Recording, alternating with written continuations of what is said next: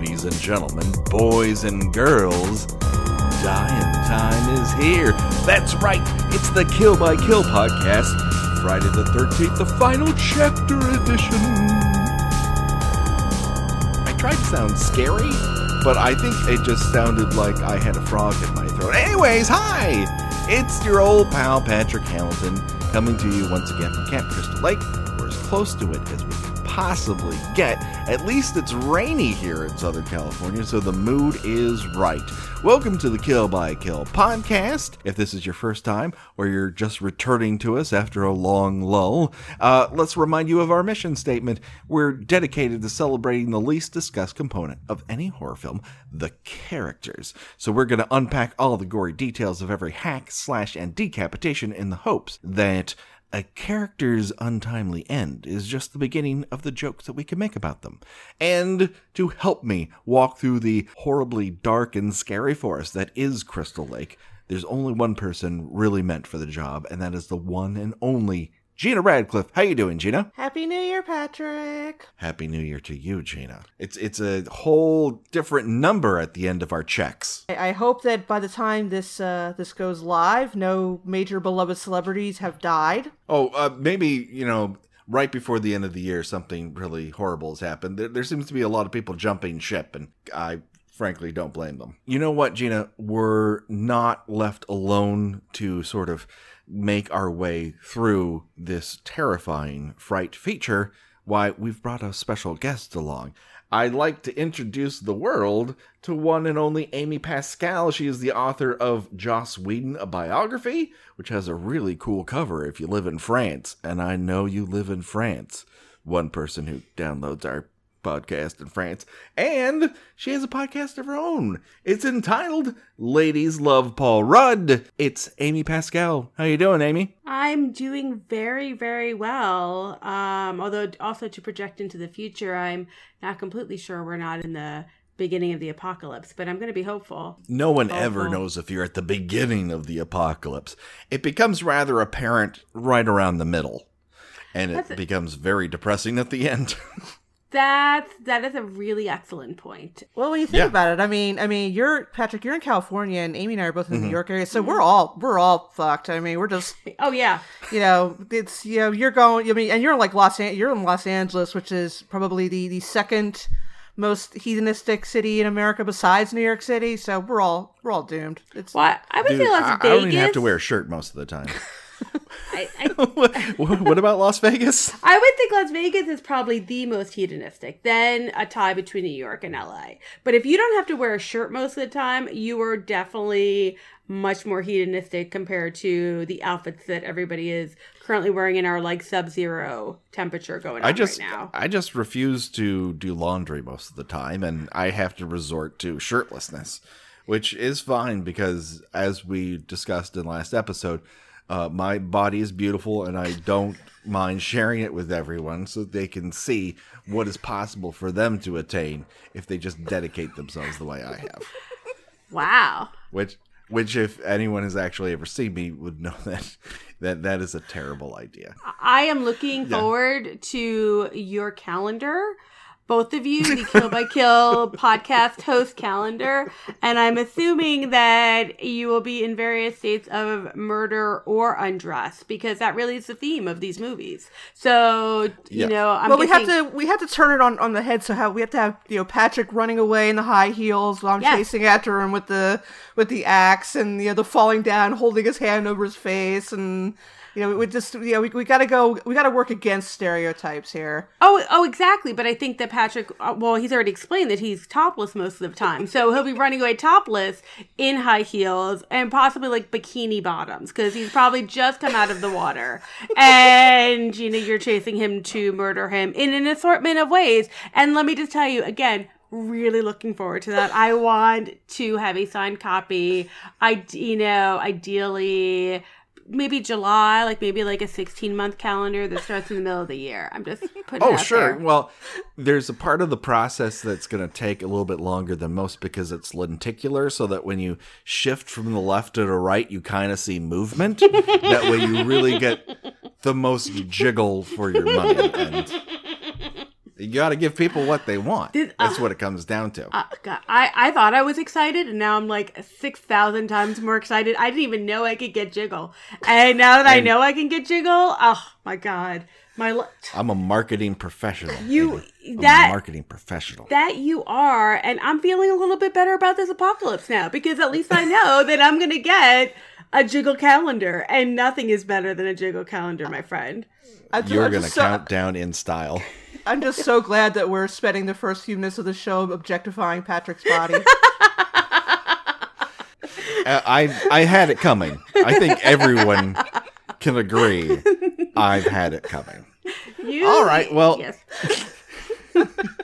Let- Let's let, let's focus down on the down. true topic at hand, which is not my luscious breasts, as much as everyone would like to discuss them. But honestly, we're here to talk about Friday the 13th, the final chapter.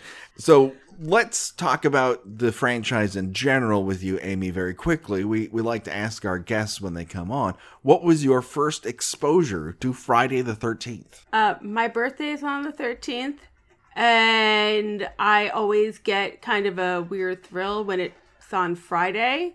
And that's about the amount of exposure. I know that there is a character that goes around in a mask, but I mm-hmm. don't watch horror movies. And I actually, this is the first Friday the 13th movie I've ever seen.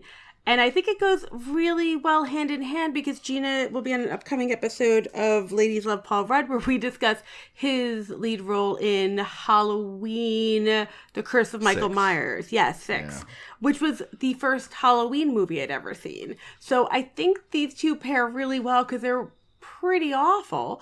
And I watched both of them the entire time going, I don't understand. How are these movies so popular? Like, why are people so excited about them?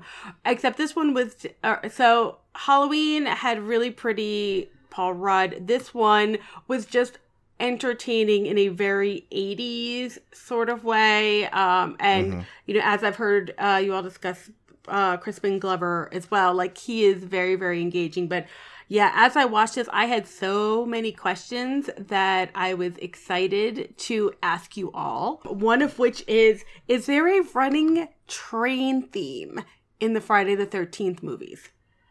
like a train theme like Yeah. oh well there was the in uh part two there was like a like a train museum in the in No, the th- that's part three. oh part three the- three the- three right the train Yeah. the train museum in the in the in like a crappy convenience store i mean if there is i don't think it's intentional but but I, the- I, I think it's just because it maybe sort of like a just a typical backwoods sort of small town symbol. So you think of trains like other side of the train tracks. I'm completely shooting in the dark with that, but Well, I this is what I've noticed. Every time uh, there was supposed to be a creepy scene, whether I'm assuming it meant that Jason, um, it's Jason, right? Yes, Jason is in the background, or he's about to kill somebody. You would hear chew, chew, chew, chew. oh no, that's wait, it. wait, wait, wait, wait, wait, wait a second. Time out. Are you telling me that you believe that the kill, kill, kill, kill Oh wait, it was kill. That's what it was. is a choo-choo train? Yes. I thought he was. I mean, I knew it was someone saying it. I didn't know it was kill, kill, kill, kill. The entire time I thought it was choo, choo, choo, choo. well, that that would that would be a train thing. Exactly. You're, you're right. That's why I was like, okay, was he obsessed with trains as a young child? Is that why he goes after people and killing them, going choo, choo, choo, choo? Oh my god!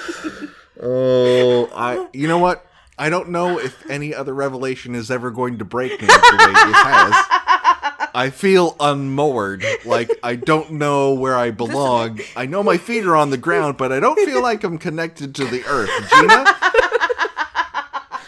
grab grab onto his ankles before he f- floats off into orbit. Now, to be fair, when I was a kid, I had a classmate who said, "Oh, well, that's supposed to be his breathing," and I'm like.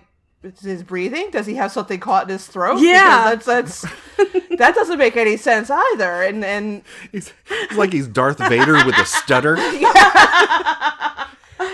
but yeah, that's I'm now never going to be able to watch the movies anymore without thinking, up oh, there's a 9:30 train going by to, to New Brunswick oh. Can I just say the shock that you guys had in learning that I thought it was saying chew is the exact shock that I felt when you were like, "What do you mean the kill, kill, kill?" Because I never once heard kill, kill, kill. I thought he was saying chew, chew, chew, and that he had like some sort of weird train obsession, and that like when he went to kill people, he was like there was some train association he made, and that's why he was like kind of doing doing that quietly.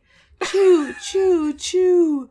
Choo, choo, choo. Well, and I was, um, I had uh, mentioned uh, Patrick briefly before we started recording that I had a very big misunderstanding about the the kills we were going to discuss, and I don't know if I should bring it up now and just kind of get all of my ridiculousness out of the way so you know who you're dealing with, or I should just wait till we discuss Ted. I mean, why don't we start off with Ted? Ted is the first person we're going to talk about, mm-hmm. so you know, people are in the movie for a while at this point. Yes. We're we're down to the last sort of third of the movie, and to catch everyone up with who is left alive at this moment in time, let's talk about it ever so briefly. Mm-hmm. Um, as we like to do, those left alive include Tommy Jarvis, who looks like he should be selling Ovaltine full time.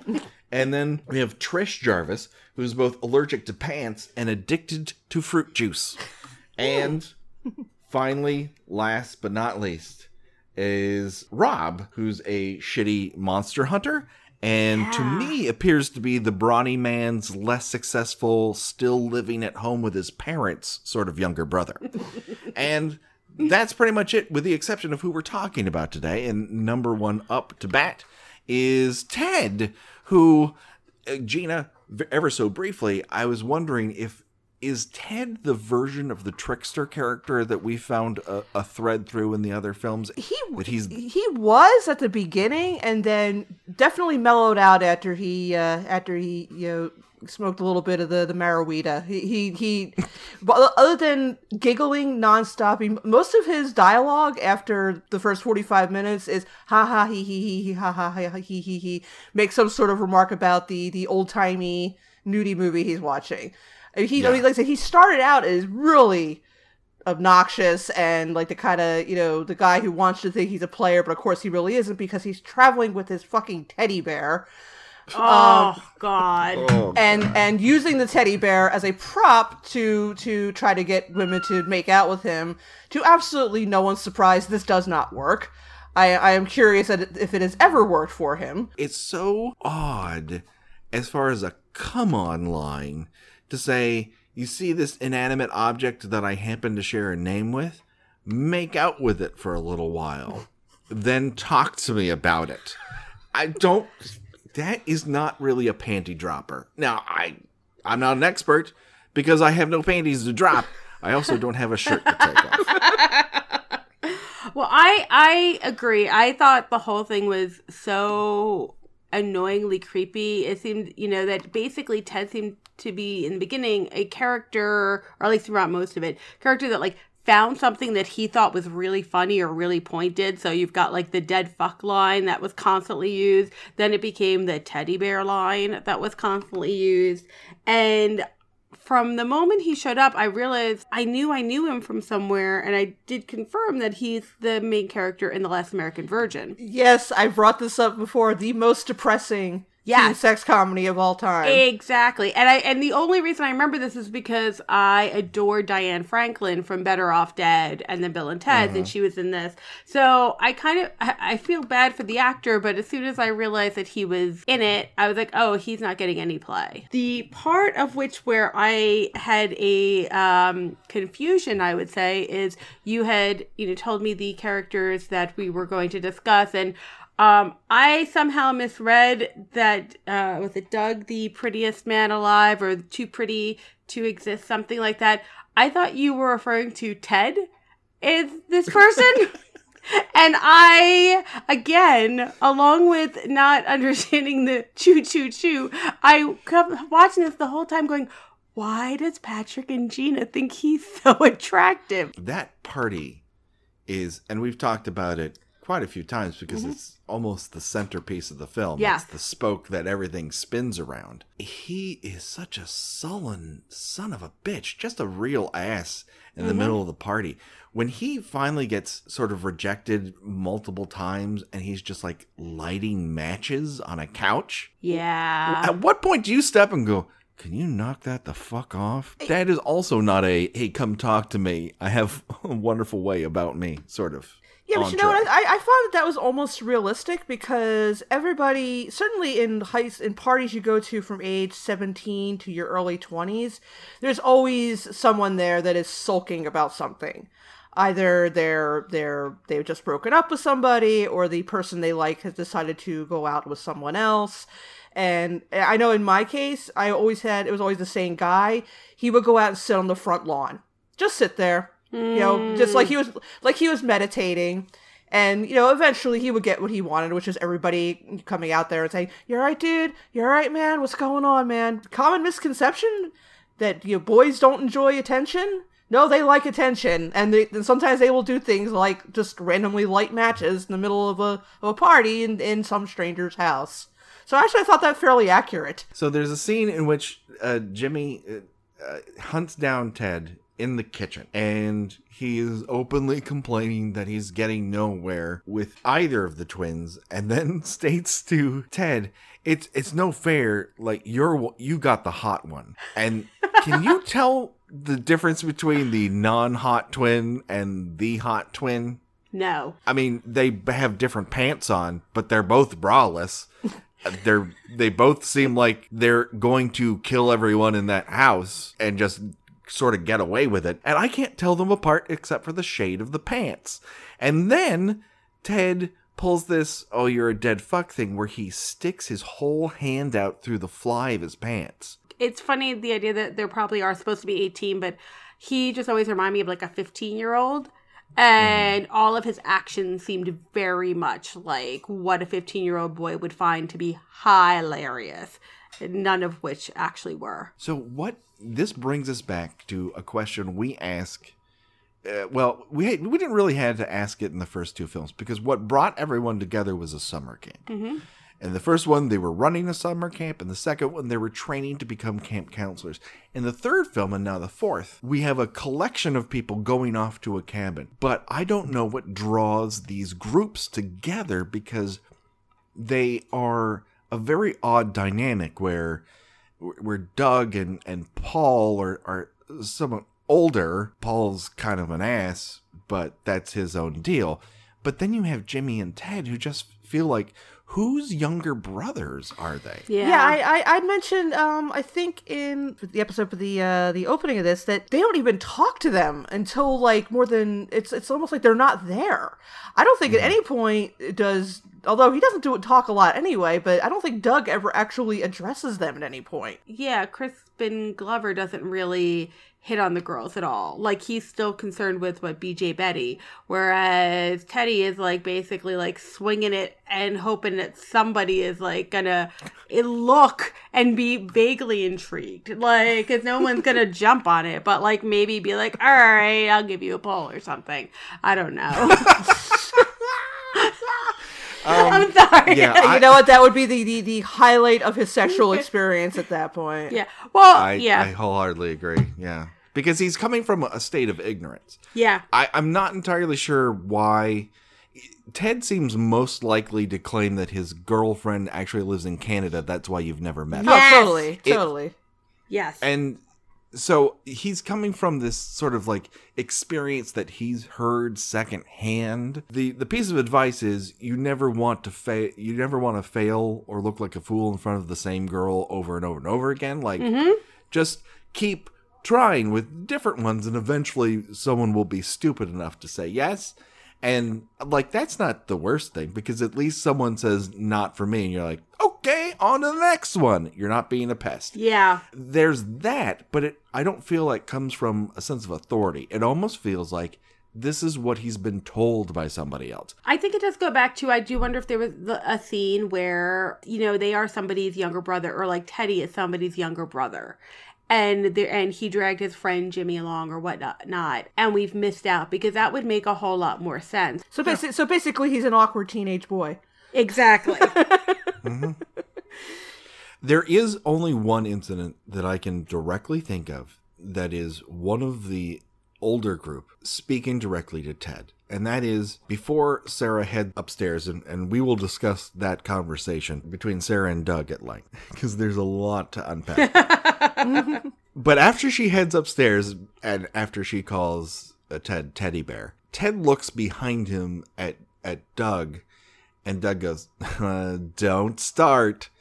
Like, he's seen Doug hook up with multiple women. And I wonder if they're trying to intone that he, that Ted is Doug's younger brother. That I would believe. I, I would really love to see their parents because that was a stark difference in genetic material between the two. not to dis- not to disparage one over the other, but oh my god, there could not be two more dissimilar individuals in terms of oh those two are related. Um, I would need to see the birth certificate on that. but that's the only the only time I can really think about it. Or people turn around during the the honorary Steve Miner butt shot when they're walking to the lake, and Ted goes, "Oh, that's a real dead fuck move" at the top of his lungs.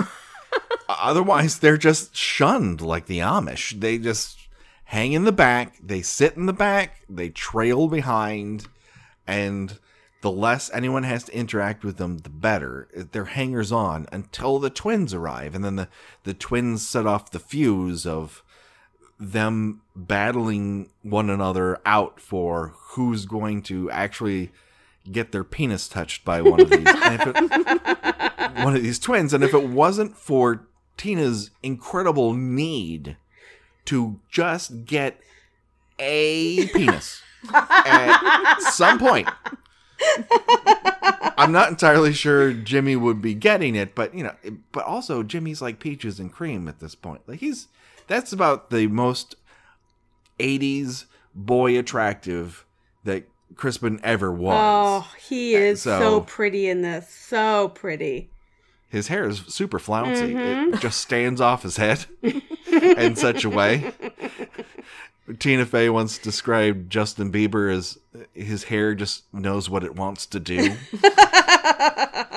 I feel that's a lot of what's happening in Crispin's head. So let's move along on Ted, because oh boy, we could uh, we could dig into him all day. But I feel like we've exhausted a lot of his territory, unless Amy, you, you have another question. No, I, I would say the one thing that I, I actually well two things that i noted um, one in reading up on this the actor apparently decided to go method and i don't know if you saw this part and decided since ted was getting stoned in the scene right before he gets killed he was going to get stoned in the scene right before he got killed. And they had a very difficult time because he a could not focus and b became very paranoid which is great when you're on the set of a horror film. So uh, it took a while or i guess i don't know if it took a while but it was problematic filming that. But i think that there is there's actually a moment right he's at you know he's at the screen and it's before he um gets stabbed and he just kind of turns because he hears a noise and he's and it's he you know he's calling out but there's this really brief moment and it's just this very real moment like almost like the sense of pathos that is lacking in his performance elsewhere. But i i actually felt for him. I felt like wow like they managed to make him feel like a real person right before he got killed and that might be like the most impressive thing about ted in the entire well, film. Well, I think he. Fi- I think he. That was the moment he figured out that everybody was gone. Yeah, and that and that's just kind of shitty. I yes. mean, I mean, no one, no one wants to be at the party and just like you know laughing it up and look around. Oh, everybody's left. All right. Well, it's just me sitting here now. So it's like really sad in in a in a palpable way that he fully acknowledges that he is alone. And then he gets killed and he you know again like the last american virgin like ends the movie as a virgin. In talking about ted's death we've got him up to this movie screen where he's projected this stag film. And this is part of where I think Gina had once uh, described Jason's superpower as knowing everyone's fuck style.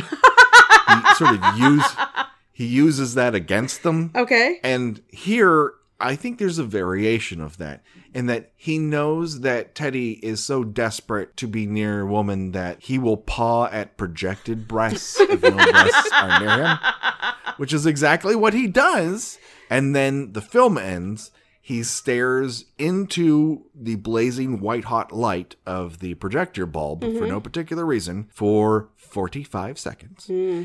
And then Jason stabs him through the movie screen into the back of his head with a kitchen knife, which is, you know, as lucky as Alice was in the first film to get Mrs. Voorhees in one shot. He now can see through things. Hmm. Later on, he's going to be able to see through a fucking door. A couple episodes ago, oh. the same character who drowned and supposedly died by drowning because he couldn't swim just a couple kills ago swam like a fucking torpedo out into the middle of lake and started kicking like a water polo Olympian so he could stab someone up through a raft and then kicked it back to the other side. He has become a superhero at this point. It's like he's one of the characters in Fast and the Furious. They've translated from, wow, that guy is full of muscles to, oh, you can fly across two lengths of a freeway, catch somebody, and land on a windshield and go, whew, that was a close one. he is now part of the family. Yeah, he it's- is a Fast and the Furious character. and, and, and quite possibly also a ninja because he mm. he is he is going upstairs he's going downstairs he's going outside the house he's going around the house he's throwing people out the window he's smashing people's heads against walls and nobody hears him. And it's like and it's like oh well she has a hair dryer going on that's why she didn't hear anything. Oh well ted is listening is watching a movie. You're not going to hear somebody flying out of a window and landing on top of a car. Unfortunately, that puts Ted in the ground, at least for our discussions, but he'll live forever in the Friday the 13th universe. R.I.P.D. Ted. Kill, kill, kill, kill. Break, break, break, break, break. Well, hello there, killers. Uh, we're taking a break in the action to remind you about all the great podcasts that are available to you right now at the Ear Trumpet Audio Network, like the songs that saved your life. Now, we've talked about Gina's episode, but I recently recorded one where I had the great pleasure of talking about my extensive hip hop dance career and what a gigantic, insufferable nerd I was in high school and probably a lot longer than that. Anyways, check that out today. It's the songs that saved your life, but that's not the only great show over at the Ear Trumpet Audio Network. Uh, also, check out Pet Cinematary, Ladies Who Library, Lifemark, The Realist, Taxes, and Tater Tots. Please don't send me to outer space, and many more are on the way. All of them are available at eartrumpetaudio.com or wherever you download podcasts.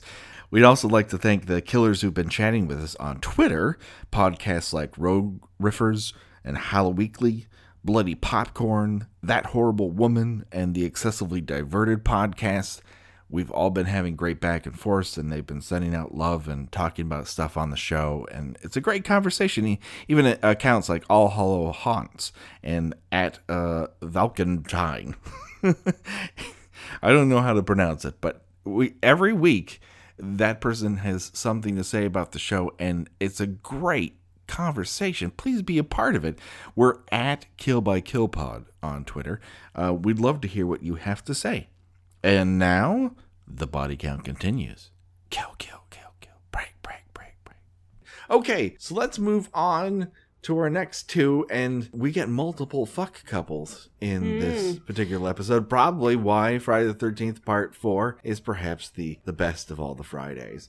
Uh, you get more of everything. multiple couples and multiple couples who are having sex for the first time Yeah, I mean it's got everything. which is which is what the most implausible part of this whole movie was for me not jason being able to throw an axe through a door and hit his victim with perfect aim um not Ted being able to hear the screams of his best friend in the room next door as he gets a hatchet to his face.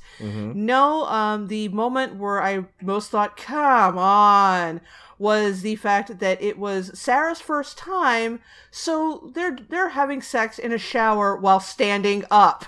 I, I, I am totally with you, Radcliffe. I'm telling you right now, there is no way that a girl who refused to skinny dip, who was just aghast that Samantha was having sex with anybody, is then it's like, okay, you know what? I've decided this is something I need to get past. You're an incredibly beautiful human being, Doug, and you seem very nice and kind. Maybe this is the perfect time to do this. Let's have sex. And Doug's like, you're right. Let's get in the shower. Now you put your leg over here. Now don't if we don't want to use any soap because things will get slippery. Talking about things that will get slippery. What won't? Your vagina because water is coming down on us and there's nothing worse for lubricant than shower water. I'm telling you right now, sex in the shower is one of those things that sounds super awesome.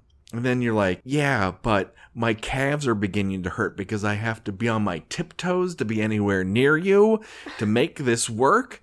That's not fun. It just isn't, and it shouldn't be anyone's first time. I mean, that's that, that's basically like trying to lo- use Photoshop when you haven't even used MS Paint yet. That- that's that's like that is way advanced technique. Well, but here's the thing, and I and I love I love that analogy. But my question is that if Sarah hasn't had sex at all, maybe she died a virgin. Maybe they didn't actually manage to have proper sex, and she just didn't know that because she's never had sex before. Possible. It is distinctly possible. The Wikia, and everyone's Oh. favorite part of our podcast is when we learn a new piece of disinformation from the Wikia on Friday the 13th. They claim that Doug and Sarah are washing up before they're going to have sex. Huh. So they're soaping up each other's naked bodies in the shower and then they're going to dry off and go have sex in the bunk as planned. I mean, hey, they've been infested with Crystal Lake water. If that's what she wants, that's what she wants. They've never even kissed before, have they? Not that we've seen. I mean, them kissing in the shower is the first time we see them make intimate contact. Um, that sounds very clinical. Uh, but so I, I don't think it's the most crazy and plausible concept that they are have decided to shower because if she is a virgin, they this is the first time they've even kissed, and she's like you said, Gina, she's gonna jump right into shower sex. Like it could be a thing where he's like, all right, like, and, and she's she's so skeevy about everything that I can see her just needing a little bit of like you know foreplay that is just tender kisses in the shower before she goes off into the bottom bunk and gets bunked or whatever. Get bunked. Get this might- bunked. There's your hashtag. it's always it's always it's always it's always a special moment when our when our guests come up with the hashtag. Uh, um, it is entirely possible that uh, this might be her first time even being naked in front of yes. another a, a- a person that she wants to be sexual with. So the shower, even then, the shower is this very elaborate mechanism that you don't necessarily need. Oh but, yeah. I mean, it, it, I guess it, it gets them in a separate room for all the other deaths. They can't hear someone being dragged out a second story window and flung onto the top of a station wagon. They can't hear Jimmy being stabbed in the hand, hand with a corkscrew and chopped in the face with a meat cleaver. So, okay, all right. But to me, I don't know. It's one of those jetpacks flying cars situation that does not feel believable. I think for a girl who is so concerned with reputations, I can see her being a little bit hesitant, you know, and, and again, like this is the 80s and we're in a big slut shamey time. I can see her being nervous and being like, let's just make out here for a little while. So Now, we've seen her model her panty and bra set that she's decided to lose her virginity in in the scene previous to this. So she's decided, like, here's my get up that I'm going to use to seduce this person who's very amenable to having sex with me. All right, fine. this is how she wants to present herself. That is that is that is her druthers. But then she takes all that off and then they hop in the shower. or, or or does she put it back on after the shower? Because she seems like she might really not know what she's doing. Yeah. Oh, she does not know what she's doing. I mean, for one thing, she she takes she wraps a towel around herself while she's still standing in the shower. Yeah, that's yeah, well, crazy. not pr- that, which is not practical at all. no, and that towel would be completely wet. Like there's Exactly. no point to this. So I could t- I can totally see her taking her clothes off, taking the shower, then putting underwear back on. Oh yeah. But she never gets the chance to really do that because Doug serenades her with the world's weirdest fucking song. And then she's like, oh, okay, I'm going to put on this loud device near my ears. Keep singing. and and I looked it up. Apparently, it's a big band song that was done by like uh, Tommy and Jimmy Dorsey. And again, what the fuck is happening to this cabin? Did they go back in time? we- we Between the records and this, that, that, that makes no fucking sense. I agree. I agree. We talked about that in the last episode. How they they seem to have driven through some sort of rip in the time space continuum, where there's only old music. There's these old ass nudie films, and now and then they're they're slow dancing to like 1930s dance hall music. It's a very you're right. It's almost like a weird sort of it follows thing where, where the, the the clothes and the and the cars are, are all very modern, but they they're in this sort of you know. 1930s depression era neither world I know it's like this cabin is built on top of a VFW hall that died and was buried there. It's just like they're being haunted. It's okay. Let's let's back this up here because while we've talked about them maybe in passing here and there, they're due for their own examination. We meet Doug and Sarah very early on. They're in the station wagon of doom on their way up to the cabin. They pass Mrs. Voorhees' inexplicably clean tombstone, and Sarah looks out the window at it like it's going to jump up and transform into a ghost. it's she looks at it like, "Oh my god, do you see that?" Yeah, it's one tombstone amongst the other tombstones. I agree. It's weird that it has a roadside view. I but that's kind of an East Coast thing where like graveyards are just like there and then are gone. Yeah, Oh, they yeah. are. They are. They are totally. That is very accurate, really, especially in rural New Jersey, where there'll just be a, a graveyard right on the side of the road. I pass two regularly every day. I'm so used to that. Even really, sm- and then if I go even a little bit further out, there's very small ones that are just on off on the side of the road, which is you know about an hour north of New York City. So that part didn't faze me whatsoever because that just seems perfectly normal to me. It's just funny that Sarah is very much introduced and built up to be this very uh, naive, sort of innocent young woman. That it's ultimately surprised that she does not actually turn out to be the final girl. Because she she seems like they picked her up from a convent, and and that, you know on their on their way to the uh, to the cabin, At one point, Gina, she is frightened by a branch. that's that's how on edge she is with the idea of you know being in the same place and time as boys, and then everyone goes to go swimming. And I once again want to point out Doug's outfit. Doug is wearing a blue striped polo shirt tucked into rolled up sweatsuit material micro shorts. that's I- hot. That's really sexy. I don't know what you're talking about, Patrick. Well, that's the thing. If he was walking around Brooklyn right now, he'd be getting play. But it seems very odd that no one goes, "Don't walk out of the house like that." That's super weird. I don't care. I don't care how many NBC shows you were on. Take that fucking outfit off. I, look, I realize that you are basically the poor man's Rob Lowe here, but but you you cannot be seen in public in that in that booty short getup. They share a lot of common in terms of their they both have impossible bone structure, but Rob Lowe at the very least has a light behind his eyes. I mean, even at his most shallow, there was some sort of spark that drew you to him. Whereas the actor Peter Barton, who who played Doug, he seems like a empty vessel, and I know he's filled with blood being pumped by a heart, but I'm not super convinced. yeah, he's not. I mean, I I've been watching this, re- rewatching this movie in in uh, in bits and pieces, so to speak, Mm-hmm. and he I I never remember that his character has any dialogue. He barely speaks. Like every every scene that he talks in, I'm thinking, I think that's the first time I've heard him speak. and, and you know that's that's what happens when you are a, a incredibly good looking person you don't feel the need to have to learn how to conversate or show there's anything going on behind your your incredibly good looks but yeah i mean he's very very charisma free Um, while we're at the lake, uh, Samantha swims up to Sarah, who's on a dock. Samantha is nude in the water, and she sidles up to it and says the following Come on, Sarah, let's see what you got. Uh, come on, strip and dip. Strip and dip. Strip and dip sounds like an appetizer at Buffalo Wild Wings rather than a command to a friend. However, it's a command I think I want to start throwing at all of my friends just to see if anybody falls for it. Like, hey, strip Hey, and dip. Come on, strip and Strip dip. and dip, She exactly. says it so proper too. I don't know if it's ADR or what. Come on, Sarah, strip and dip. Like, where did that Delaware accent come from? All of a sudden?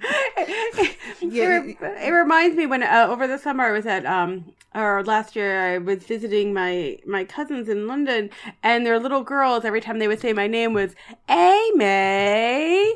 And it cracked me up to no end. So it kind of reminds me of like Sarah. Now if a seven year old said to me Amy time to strip and dip that would have been creepy. But yeah. Yeah, between between um Samantha trying to get Sarah to to go skinny dipping and uh, Ted worrying about Jimmy's virginity, these, this is a group of friends that has a lot invested in each other's nudity, and that's and, and that's weird to me because I I don't actually care about my friends' sex lives that much. I mean, if, if you're getting any, God bless you. I'm happy for you. If you're not, I mean, that's fine too. I, I I'm not going to make it my mission to to get you laid. I'm not going to tell you why you're not getting laid. I'm not going to make suggestions about how you can get laid. I I am not going to make you get naked in front of me. That is that is that that's for certain. I mean, if you want to, we'll have to have a talk about that. But I'm certainly I I'm certainly not going to demand that you strip nude in my presence. And I just I again, this is something you only really see in movies. I think it's particularly an 80s thing too Right. I think well, I think it changed when it occurred to a lot of people that it was not at all as abnormal as you, we were led to believe to graduate high school while still being a virgin. I mean, even if you think about like 90210, there's a whole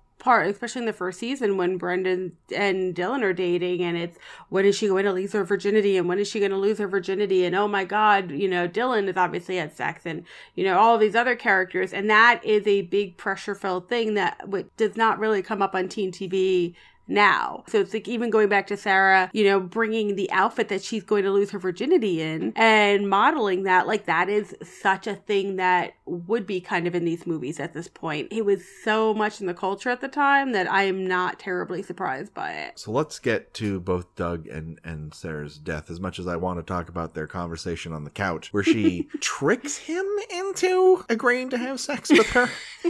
With the, I'm gonna go up to bed. Are you tired? No.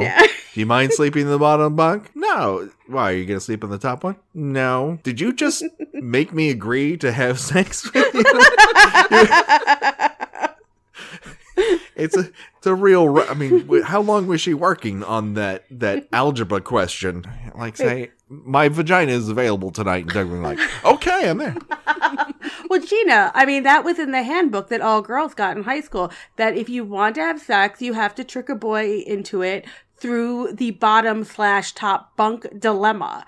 And a lot of girls went that route. There were other options that you could go with, but I, I mean, I know I certainly tried out the, the bottom top bunk dilemma question. Um, I guess you didn't get the same pamphlet, uh, Patrick?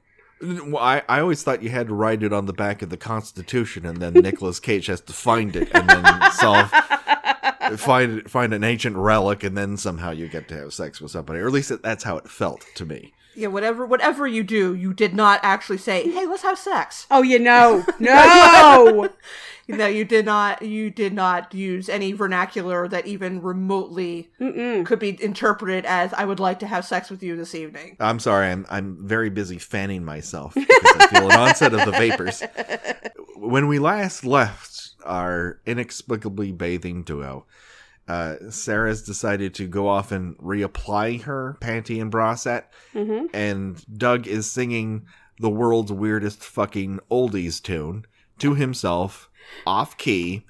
He then notices somebody through the smoky glass, assumes that it is Paul, and immediately makes a gay joke. Now we know we're in the 80s, kids. Because nothing says 80s quite like inexplicable gay joke.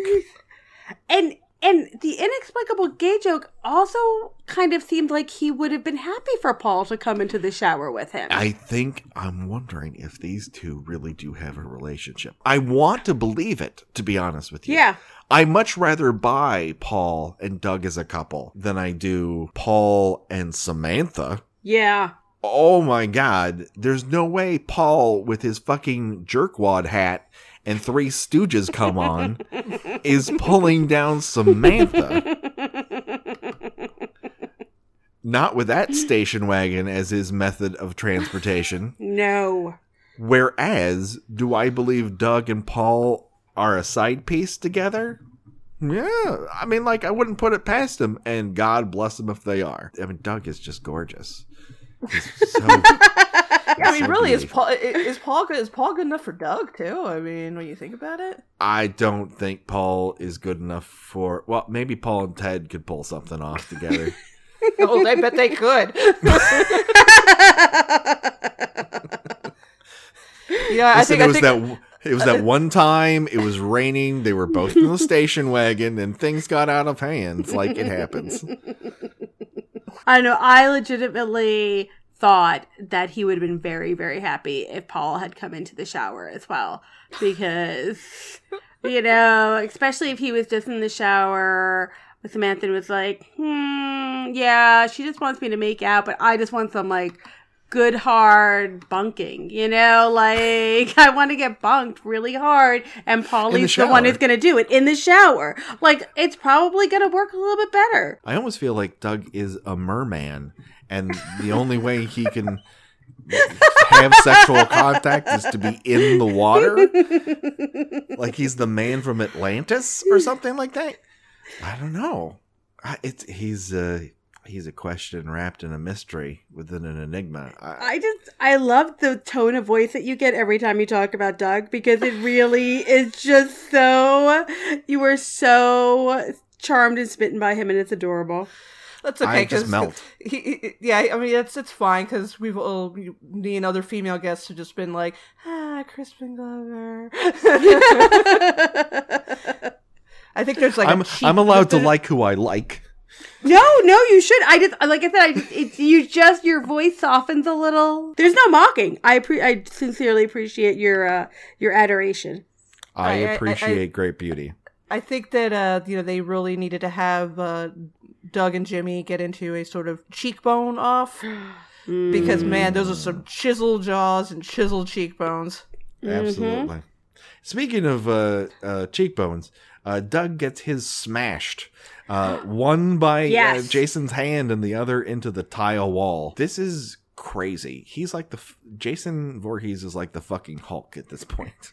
Yeah, this is that's a, this is a good death. This is this is probably the, the that this is the one. I mean, as far as being memorable, this this is definitely this is one that I I took me a while to be able to watch it. Mhm. and I was still I was still kind of like eh, eh, eh, kind of like you know kind of looking away a little bit because uh, I remember I guess this, I was probably about maybe twelve or thirteen when I watched this and I was like oh god no and it's like looked away till it was over because you know anything happening to somebody's face no matter you know how nice cheekbones they have just freaks me out and but yeah so this is this is definitely a uh, for a largely unmemorable character except the fact that he's incredibly handsome, it's a pretty spectacular, over the top death. I agree. So, you know, I had watched the entire movie just to get a sense of everything the first time.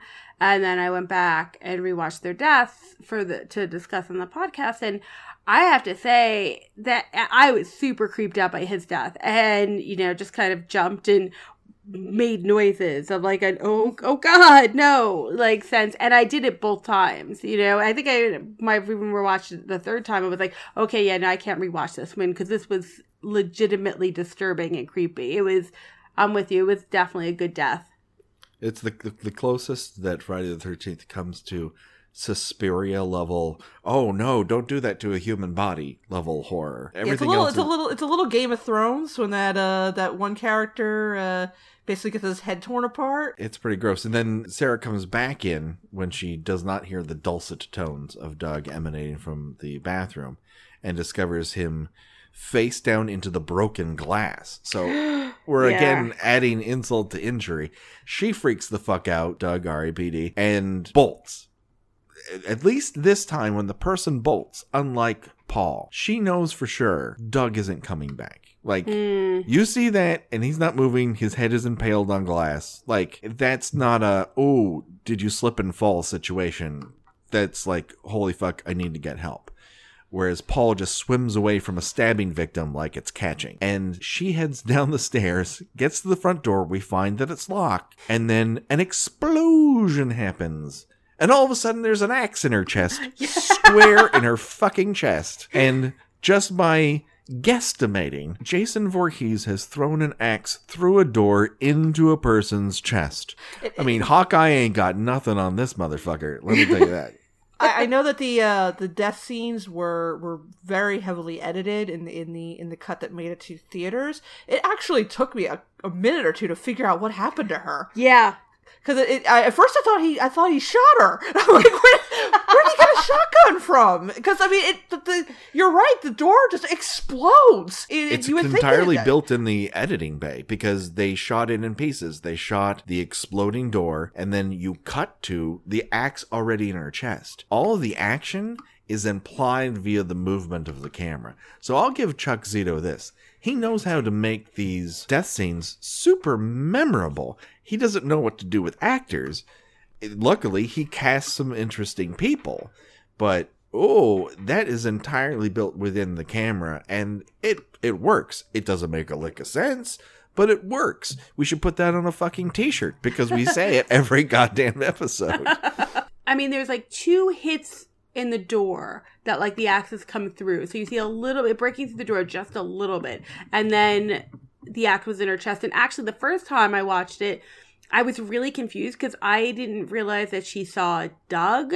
I thought she saw Jason in the bathroom and was running away from him. So then I was really confused how the axe came through the door. But it goes along with your ninja theory that he could have like jumped out the bathroom window and came around to the front door to take her out. But I'm really glad that both of you also felt that this made absolutely no sense, yet it was really jarring and disturbing because I kept thinking, like, am I am I missing something? Like, w- am, there seems to be some big part here. I do not understand how this went through the door. I do not understand. he's not a understand. wizard and he's apparating. That's what you're missing. Yeah, he's he's a he's apparently achieved the ability to teleport because he must he must walk right past the room that she's in when when she leaves the bathroom. Mm-hmm. It's not then, like he's heading out the window in the closed off bathroom that doesn't have a window. Yeah, so, I mean we've all we've all seen how tidy bathroom windows are. So he must just you know his six foot five, two hundred and twenty pound self in work boots must have just you know glided right past her you know, oh, she has the hair dryer on. That drowns out everything. Mm-hmm. and you know, goes downstairs, waits outside the door because he knows she's going to come running down the stairs and try to go out the front door. I mean, because because he's also he he also has the power of prescience. He he knows everyone's uh, sort of panic reaction, I suppose. Yeah. The uh, the sort of ying to the I know your fuck style yang. Um, he's like a, he's a feral backwoods Sherlock Holmes. he's he is always one step. He's always one clumsy, giant, filth covered footstep ahead of everybody. so who taught him how to do this? Like raccoons? Because that's the only animal I can know of that's this fucking sneaky. So let's get down to everyone's favorite game show in these United of States, at least for now. It's choose your own death venture time. So, Amy, we're going to decide what way we would die if we had to die in one of the ways that we talked about in this particular film. So, hmm. your choices are knife to the back of the head, a la Ted, face crushed in the shower, a la Doug, or axe to the chest, a la Sarah. Amy, you're our guest. You get to go first. I'm gonna go with Ted's death because I I definitely do not want Doug's death, and I don't want to watch somebody like squishing my face so that I die. I do kind of like the appeal of someone apparating and just throwing a axe at me and I'm dead like immediately. But she had the fear that she was like running from there. And I think there's something about Ted's death where he just contemplates that he is the only person left. He is alone in his life. He will always be alone in his life. And I, that kind of resonates with me. And then, and then he dies. And I think like, yeah, kind of contemplating my solitude on this earth and my own mortality. And then being uh, inexplicably and, and unexpectedly murdered. Okay. Do understand that you'll be found with a uh, spooled up porn film. Um. Oh, I'm that. I'm fine with that Okay. part. I am totally fine with it because it's like you know, it's it's like from like what the the the 20s or the 30s. It's classy porn in particular. I'm good with classy porn. Everyone, write this down. a- Amy's good with classy porn. I'm good. Right, I'm good with non-classy porn too. But I, if I'm gonna be found dead, I'm good with fu- being found dead with classy porn. All right, All right Gina, uh, we're up to you. What say you? I, I just want to say real quick that this is probably our most philosophical episode so far. I, I'm I'm really loving this. We're going to some, we're we're, getting, we're hitting some heavy shit here, and I I, I'm I for one support it in every way. Um, that being said, for the op- completely opposite reason that uh that Amy wanted to go out the way Ted did. I am going to pick Sarah. It seemed relatively quick. You know, it, she was gone a second. I don't want to just realize that I'm totally alone in the world and have that be the final thought passing through my mind before I'm swiftly taken out. So yeah, I'm gonna go. I'm gonna go with Sarah. Well, the two of you have something in common with the deaths that you've chosen, and that is you never see it coming. So it's a surprise. I am going to go a completely different way. I think this is the first time we've all chosen different deaths. I'm going with Doug because A, I'm going to be found uh, without a shirt on, and that's the natural state that I like to be in. So that appeals to me and to my nature. Um, also, I feel like head crushing, while incredibly painful, would be over a lot faster than bleeding out with an axe in my chest. Or, again, just like Deputy Winslow in part two, being stabbed in the back of the head is one of those things that looks grisly, but you don't really know that he's going to pass away all that fast. Like, he could still be around for a while because it's not like it's a vital organ. So I don't know. That just uh, there are too many unknowns there. Whereas I know that I'm dead once my head hits the broken glass and I'm just out, and then I just get to shower, wash my all my troubles away. In, in addition to to uh, to being very philosophical, this might be the episode we we most often referenced Patrick's semi nude body. Maybe there's a connection there. I don't know. It- it- you would not be the first pair of women who found my half nude body to lead them to new philosophical realms and Personal epiphanies. yeah, seeking a higher form of consciousness to explain the universe. Sure. Some life changing breakthroughs. Yeah, it's not uncommon. Not as uncommon as you might think. Alrighty, well, that brings us, unfortunately, to the end of yet another Kill by Kill podcast. Hey, Amy, uh, why don't you, you plug us here? What do you got going on? Where can people find you in the world? People can find me on the Twitters at Amy Pop, A M Y P O P. And uh, my personal website is the Amy Pascale, T H E A M Y P A S C A L E. And you can find out ah, you can probably stalk me just about anywhere else. That'll shoot you off to everywhere and find out more about the Joss Whedon biography I wrote. And uh, there's our podcast, Ladies Love Paul Rudd, where we are feminine gazing the hell out of Paul Rudd in all of his roles, which. No, I get it. I'm, mm-hmm. I'm super excited to do. We've uh, we've just started, and Gina is going to be is is a guest on our Halloween episode, which is fantastic. So uh, yeah, check us out there. Oh, I can't wait to listen. Oh, hey, uh, Gina, where can people find you on the internet? I write about 70s and 80s television at tuneintonight.wordpress.com. That's right. People, check it out. Hey, do you want to talk to us? You know, there's a couple different ways to do it. One, on Twitter, at KillByKillPod. Two, if you want to email us, it's killbykillpod at gmail.com. Also, if you would like to rate and review us on iTunes, we would love for you to do it. You know what? There's a great way to add to this, and that is to tell us about your favorite death in the Friday the 13th series in your review of the show. If you do that, we will read it on the air once we see it and record, whenever the hell that is. That's our guarantee to you for now. Uh, who's to say where we will be in the future? Because, well, we all we all know it's gonna happen a couple weeks. Oh, anyways, hey, let's get the fuck off of that topic. Uh, this has been the Kill by Kill podcast, and I've been so happy to be with you. For myself, Patrick Hamilton, and for Gina and our guest, Amy Pascale, it's time to say bye bye bye.